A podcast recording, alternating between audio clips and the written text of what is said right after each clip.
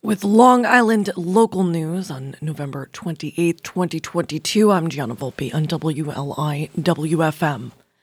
Emergency dispatchers taking down 911 calls by hand, unable to use their geolocation technology for callers. Police officers radioing, radioing in crime scene details rather than emailing reports to headquarters office workers resorting to fax machines. Sarah Maslin Nir reports in the New York Times that for weeks this fall, the government of Suffolk County was plunged back into the 1990s after a malicious ransomware attack forced it largely offline. A frantic push to counter the threat hobbled the county as officials disabled email for all 10,000 civil service workers and scrubbed infected hardware, seeking to stem fallout from compromised computer systems. More than two months after the attack, some of the gears that run much of Long Island are still stubbornly mired in a cyber morass. It's a situation that experts say not only reveals the county's vulnerability, but also presents an ominous warning for a nation unprepared for crippling online threats.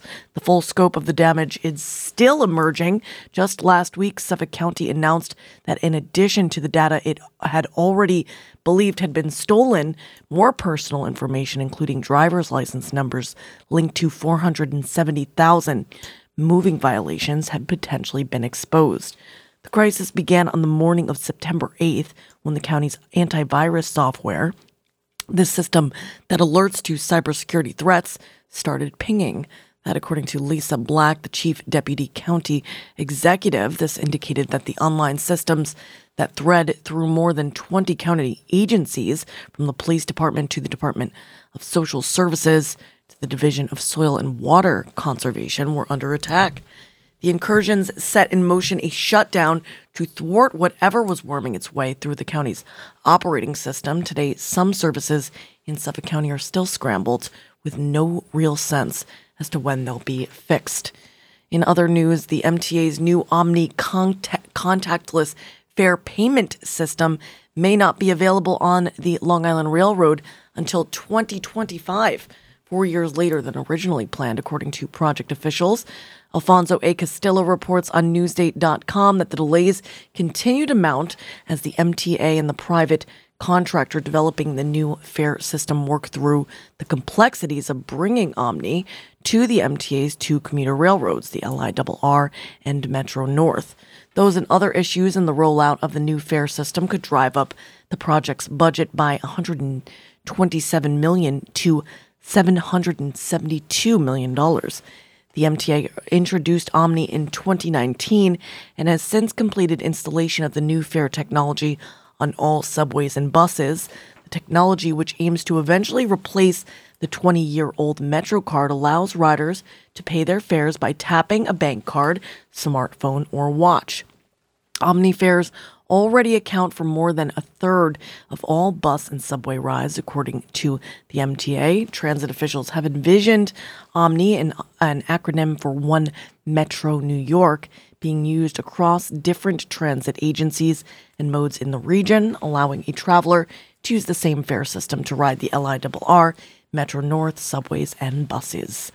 And finally, Flanders residents are getting excited for one of the community's favorite holiday traditions, and that is the lighting of the Big Duck. This coming Wednesday night will mark the 34th year of the annual Big Duck Holiday Lighting Celebration, which residents and Suffolk County Parks Department officials say draws hundreds every year to the large duck shaped structure. Jean Paul Salamanca reports on Newsday.com that Suffolk County and town of Southampton officials are expected to attend Wednesday's ceremony, which begins around 7 p.m. The Riverhead Middle School Choir will sing holiday duck carols from the main stage, and Santa Claus will arrive for a visit on a Flanders Fire Department truck. After the opening festivities are concluded, the Big Duck will be lit up. This holiday lighting ceremony began in 1988 and the Flanders Big Duck, first hatched in 1931. Reading the weather in Sag Harbor in honor of our next guest, David Falkowski of Open Minded Organics, joining us for the Monday meditation segment underwritten by the Parrish Art Museum at the bottom of the hour, or maybe earlier, because I see David walking up right now, looking like a sunny Monday with the temperature falling to around 47 degrees by 5 p.m. Northwest wind uh, 14 to 17 miles per hour tonight, mostly clear with a low around 34 degrees. North wind 6 to 13 miles per hour. Right now it's 55 degrees. Uh, let's see what we've got. Eros to Athens, lying in the bed we made. Uh, Anderson East, lying in her arms. The apples in stereo. Benefits of lying with your friend. Uh, but first, free, lying in the sunshine on Long Island's only local NPR radio station, WLIWFM, the heart of the East End.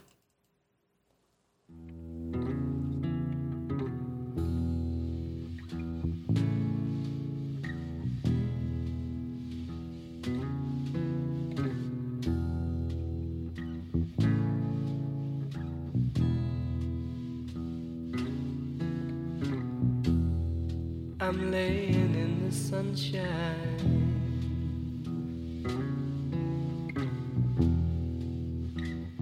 Just outside my door. Dreaming of the work I should do. Just lying on the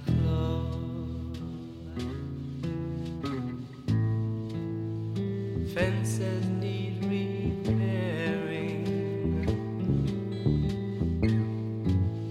and money to be earned. But I'd rather sit right here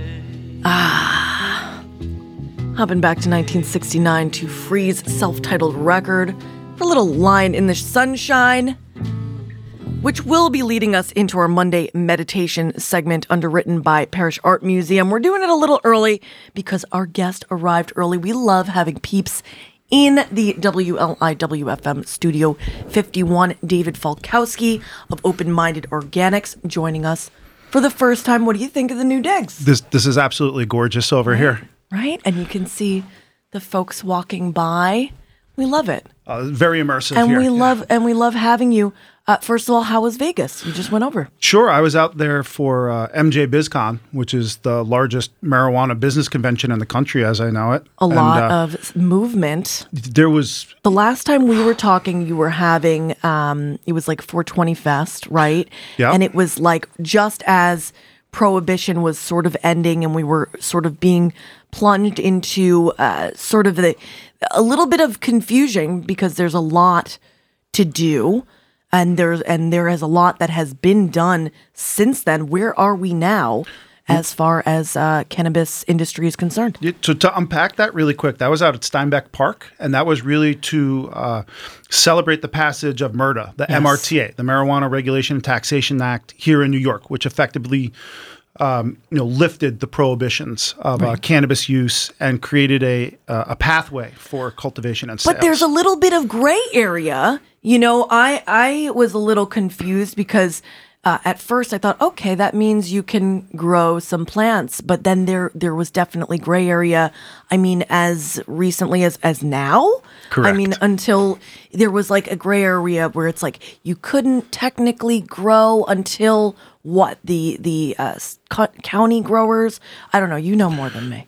Sure. So really, this, this gray area is really more of like a, a void or a vacuum. So when we passed the statute, which is a law, um, which says, uh, you know, these are your new rights, uh, you know, these are the the new prohibitions and the things you can do. That we then need regulations uh, that are going to guide uh, licensure, vetting, operations of the various types of entities that are going to cultivate, manufacture, and retail. So it's really in this void where we have uh, cannabis has kind of been you know descheduled in, in New York State, so to speak. So you can walk around with three ounces of marijuana in your pocket right now, and you can have. Uh, this is by law. Your rights by law. You can have I'm five pounds to. at home. I'm, I like to hear this just because I want people to know what their rights are. I Mm-hmm. think that that's uh, something. No matter what way you look at, people should know their rights, no matter what it is. Most definitely. I, I think one of the most important ones for anybody to understand uh, is consumption Mm. right now. Uh, so you can smoke or vape uh, cannabis anywhere you can cigarettes. Uh, Okay. So that, that was a really unique thing the, the state did is they tied smoking to smoking, period. So that's and and and what are the technicalities there? Like technically, you can't smoke what within however many feet of businesses and You know, a lot of this is going to vary from village to village, Of town course, to town. I mean, I do believe uh, Right, East Hampton has some unique prohibitions that may be different from Sag Harbor Village. Uh, so really, uh, there's a lot that's of uh, different from Riverhead. That's different from. Yeah, so as long as we globally understand, if the sign says no smoking cigarettes, you know, you're not vaping, and that includes cannabis and tobacco. Okay. Um, and uh, obviously, no smoking in your car. right? Because that's you're you're operating a motor vehicle. You know, there it is. Uh, so I don't want to give like a lot of legal advice, but that's you know the basic current situation. But you're talking about you you can ha- legally have three ounces. yeah, on your person. Okay. Yeah. Personal. And then what else? Five pounds at home. Oh, So what we need to understand now, the law. that's pretty lenient. Five pounds is it? I mean, I couldn't fit it into my little house. Well, so now let's tie it together to what's now being slowly released in the regulations, which are going to say you're going to be allow- allowed to have home cultivation. So actually, uh, they released the guidelines, the regulations for medical home grow, where you- Okay. you, can have six plants at the if you house, have et your your if you have your medical medical license. card. right? So when you when you look at it, a lot of people may grow just a handful of plants outdoors, and Mm-hmm. if they do, they they may have up to five pounds of marijuana at that time. So if we're going to decriminalize this, largely you, you have to make the numbers work. You know, Mm-hmm. you don't want to make it unworkable and just wind up perpetuating petty crimes and discriminating people that have been disproportionately affected through the decades. Which has been the, the really is the story Yeah. of prohibition. yes. All right. So, um, and then and then what comes next? Where where are we going? So this is actually a, a very exciting week. Uh, last week, the uh, You said there was a big drop. there was a big drop. Yeah, I know how to get your attention. yeah. Well, then, and then I then I looked, then I clicked the link, and I was like, you know what? I'm gonna wait for Dave to just explain to me what Sure. what it all means. Yeah. So the you know we have the Office of Cannabis Management, kind of like this new branch of government, and uh, within it is the Cannabis Control Board. Uh, they recently uh, did a couple of things. One was uh, they released the long-awaited regulations. So this is these are going to be the descriptors of how uh, licensees are vetted, how they're going to operate. Again, their various cultivation, manufacturing, distribution, retail, delivery, uh, etc.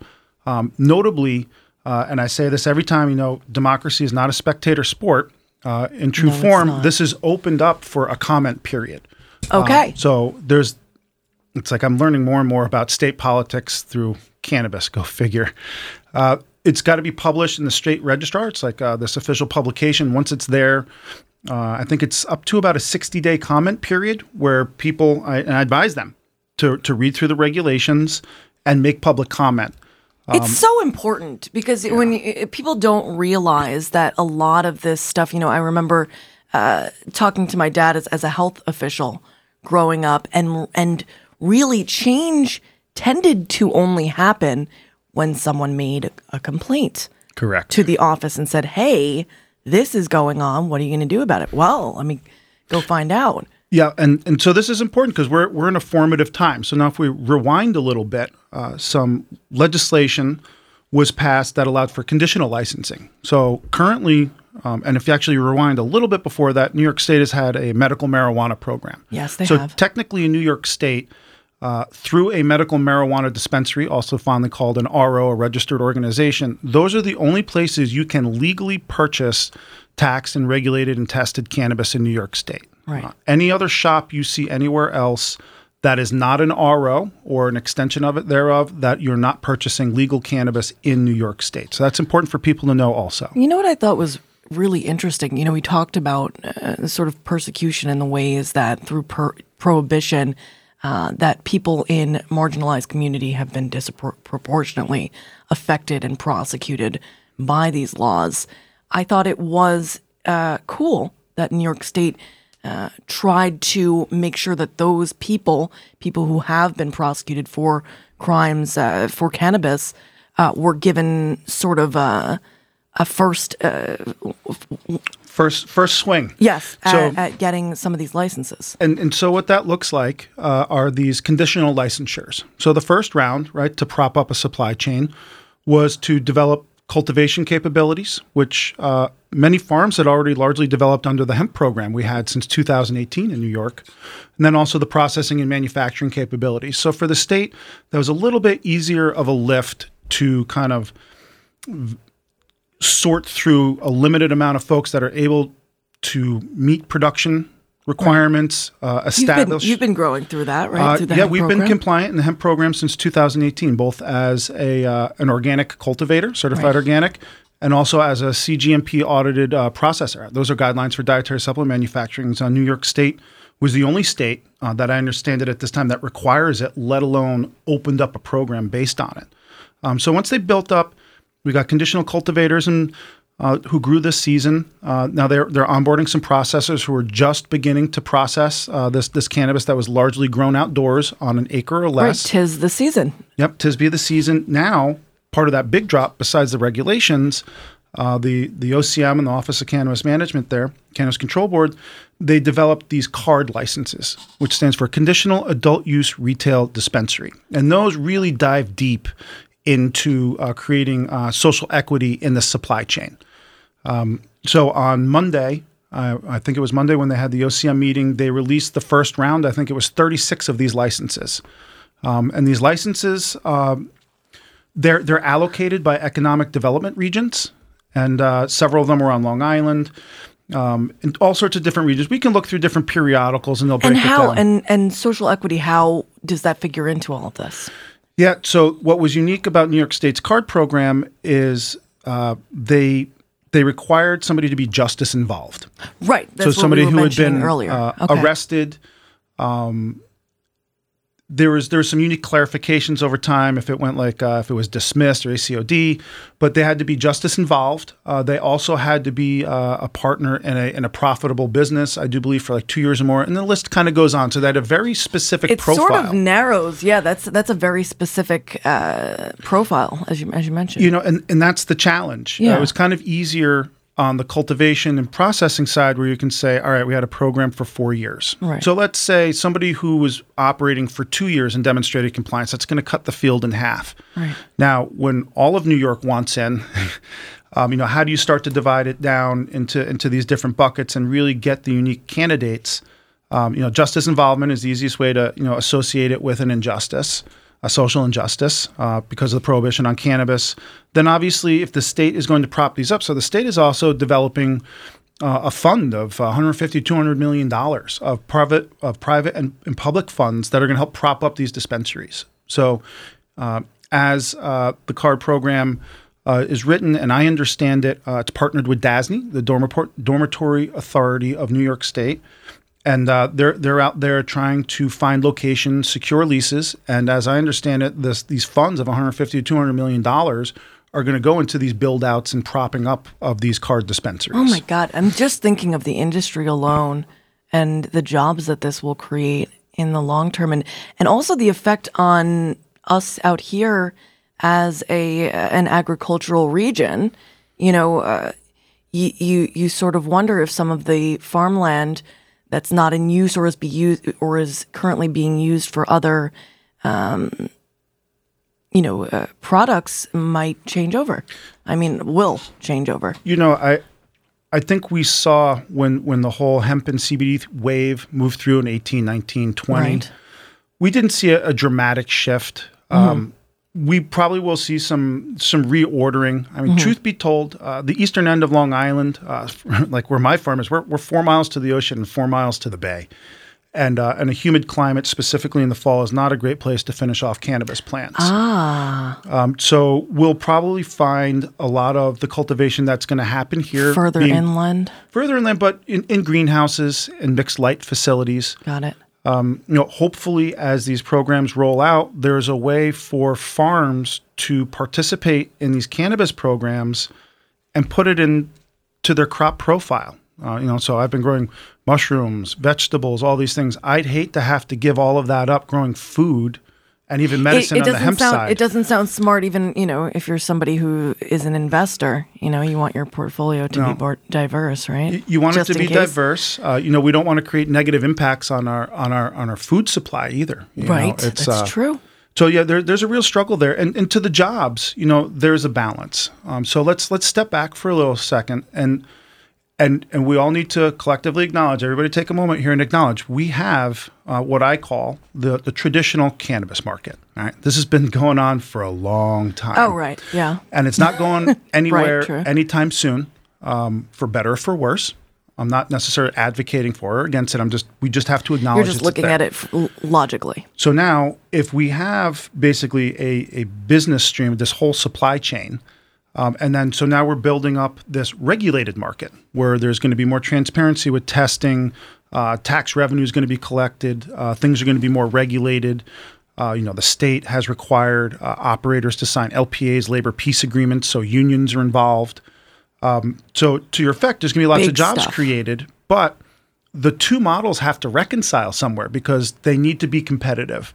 And so that's a that's that's creating a lot of problems right now. So to rewind a little bit on our conversation, we have this void. And all over New York State, we have a bunch of these pop-ups. You know, in the beginning, they're in the form of these trucks.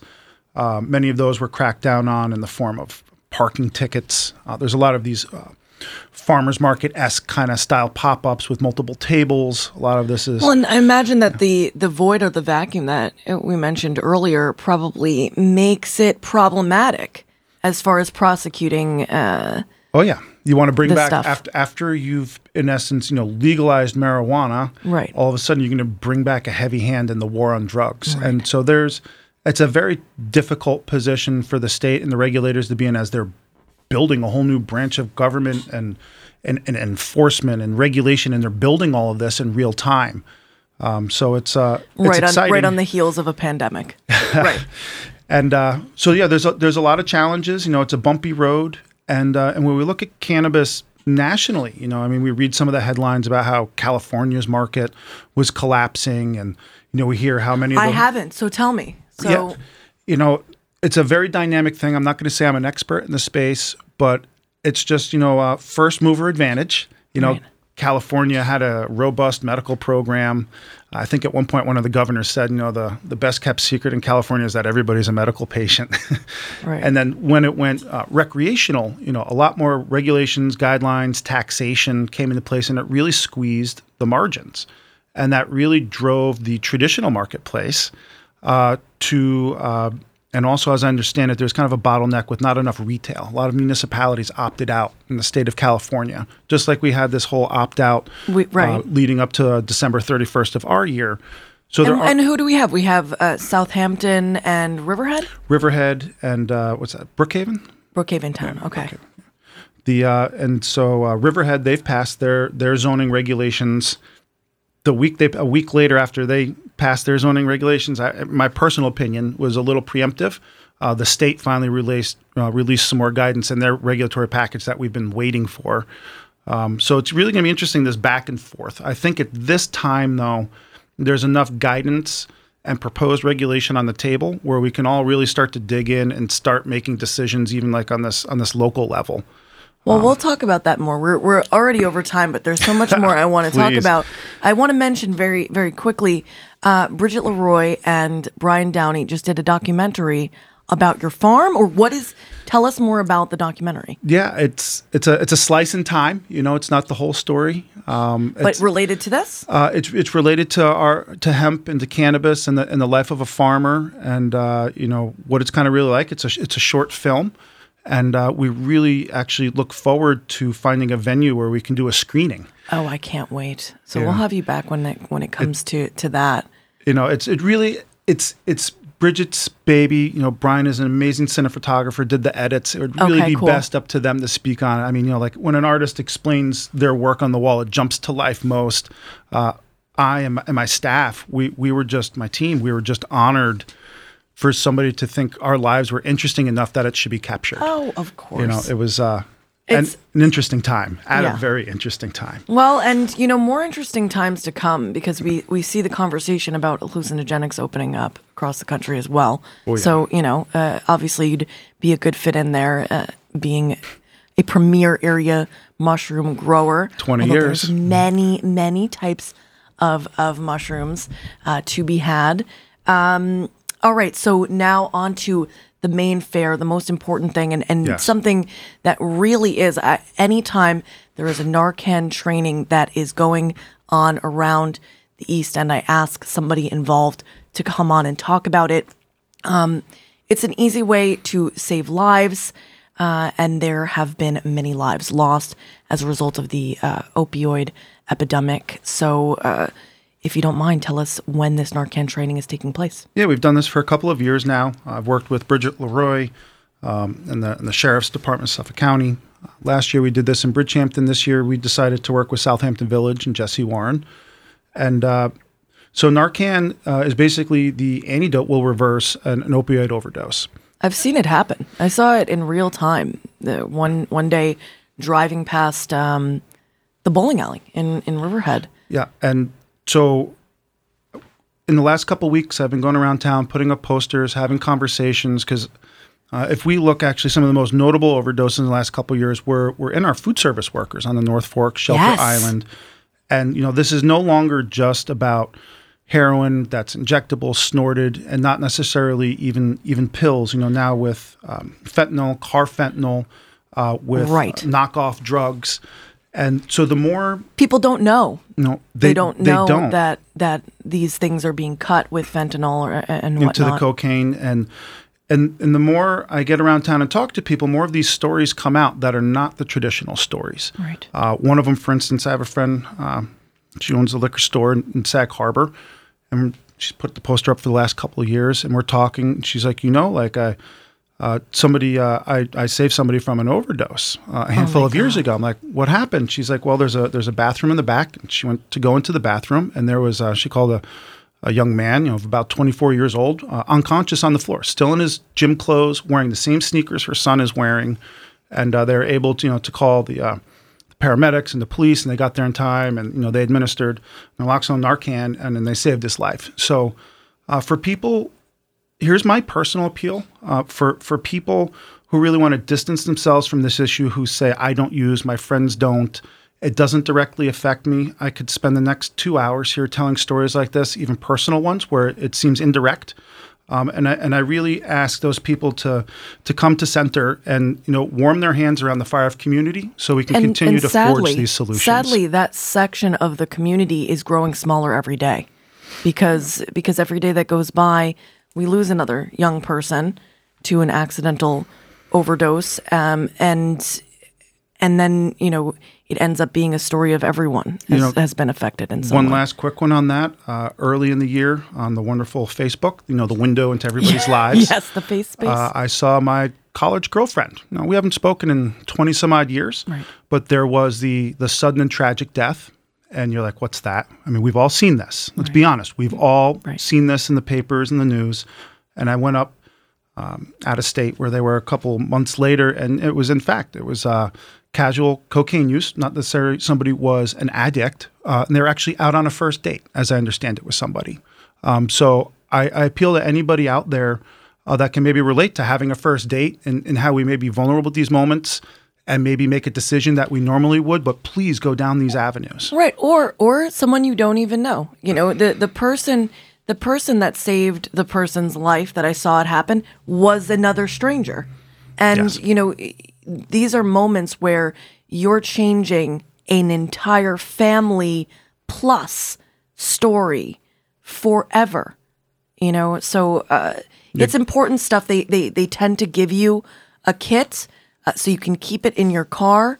God forbid you ever need to use it, but thank goodness that you have it if you ever come across somebody. Yeah. So the, the training's about an hour to an hour and a half. Uh, this year, uh, we're, we're holding at the Southampton Fire Department, uh, right here on Hampton Road. Uh, that's right by uh, the Southampton High School. It's the newer fire department there.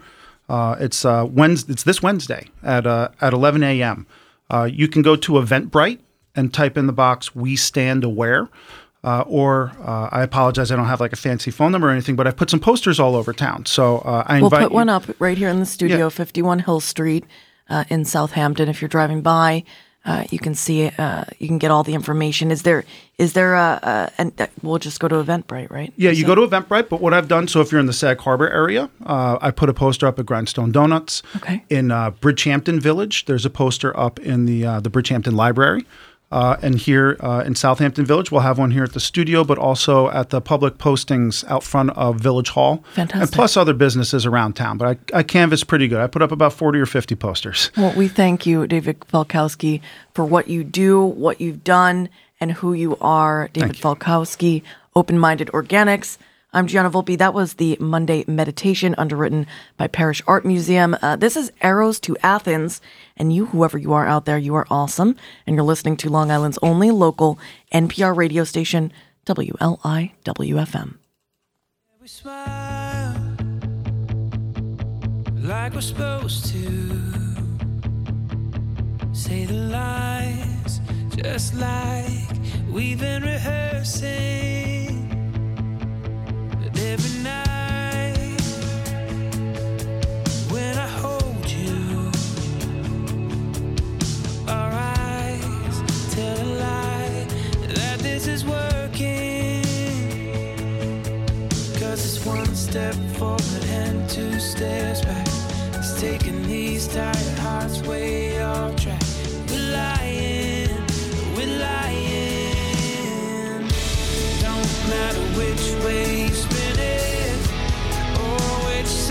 you're. We're both experts at pretending, barely hanging on. We're staring at the ceiling wide awake, lying in the bed we made.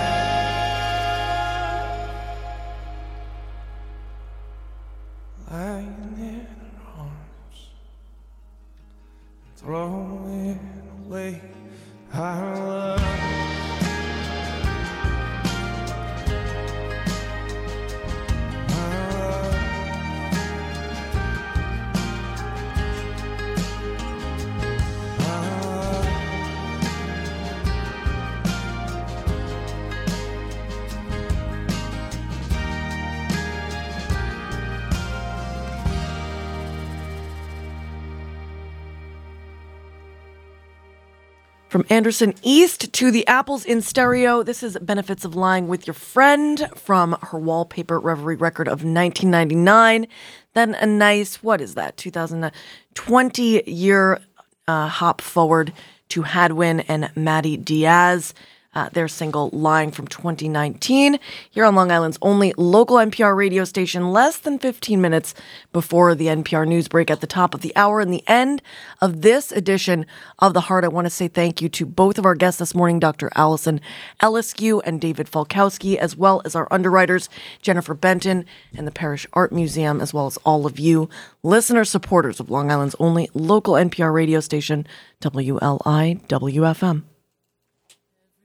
Everything I say falls away like the fade on the radio song, and everything I try pass me by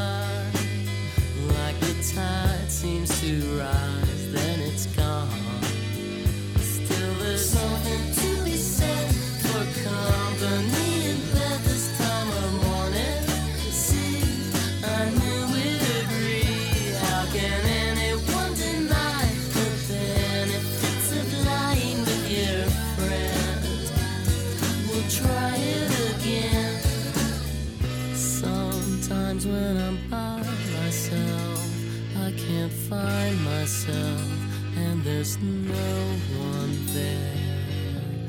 Sometimes I can see myself, I can be myself with a friend now. Every day I rise,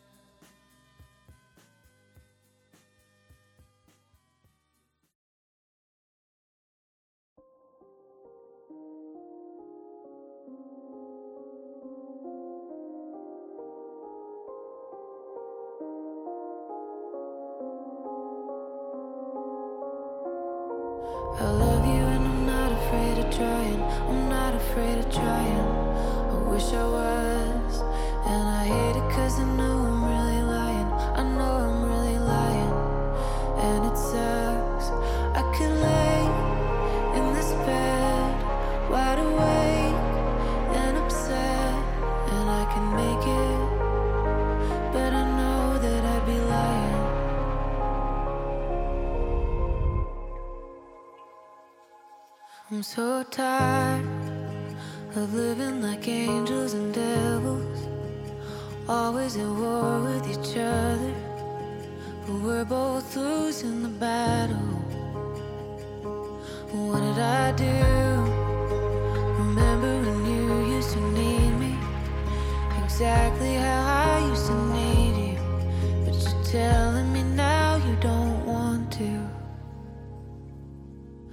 I love you and I'm not afraid of trying. I'm not afraid of trying.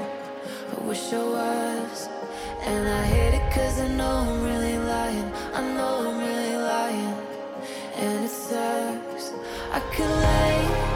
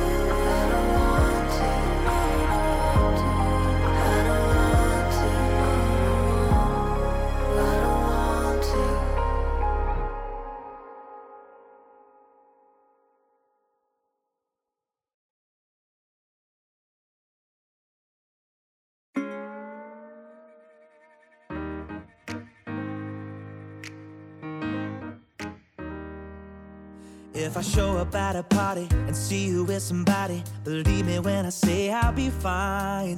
I won't drink until I'm dizzy, or ask you if you miss me, or hope that you might take back goodbye. I'm being honest, baby, I promise. I don't miss you in my bed, I don't hear you in my head. I don't love you, I'm not crying, and I swear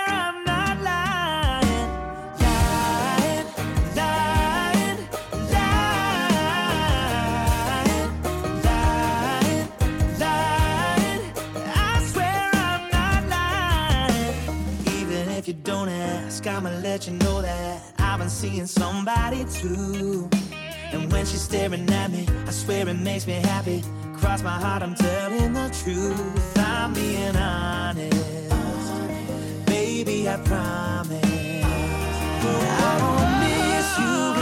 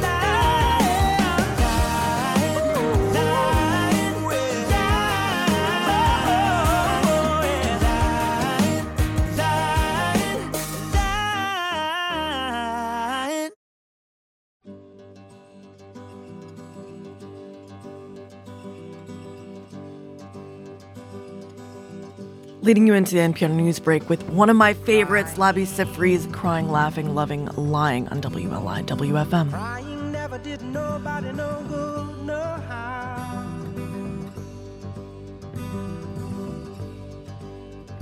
That's why I, I don't cry. That's why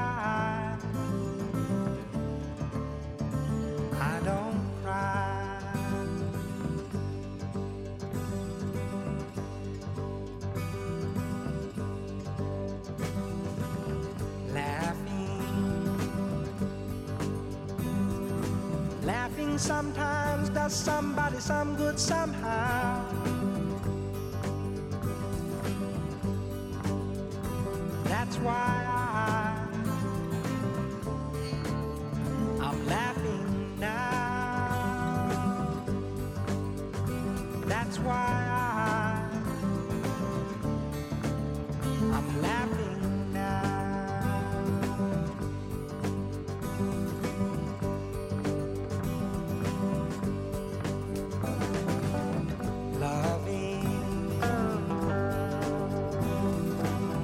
never did me no good, no how, no how.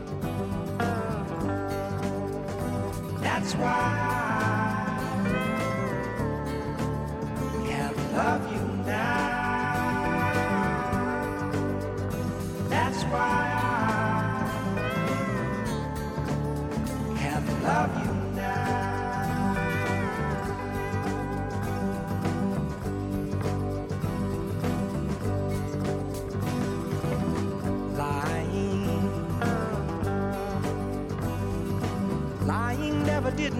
nobody no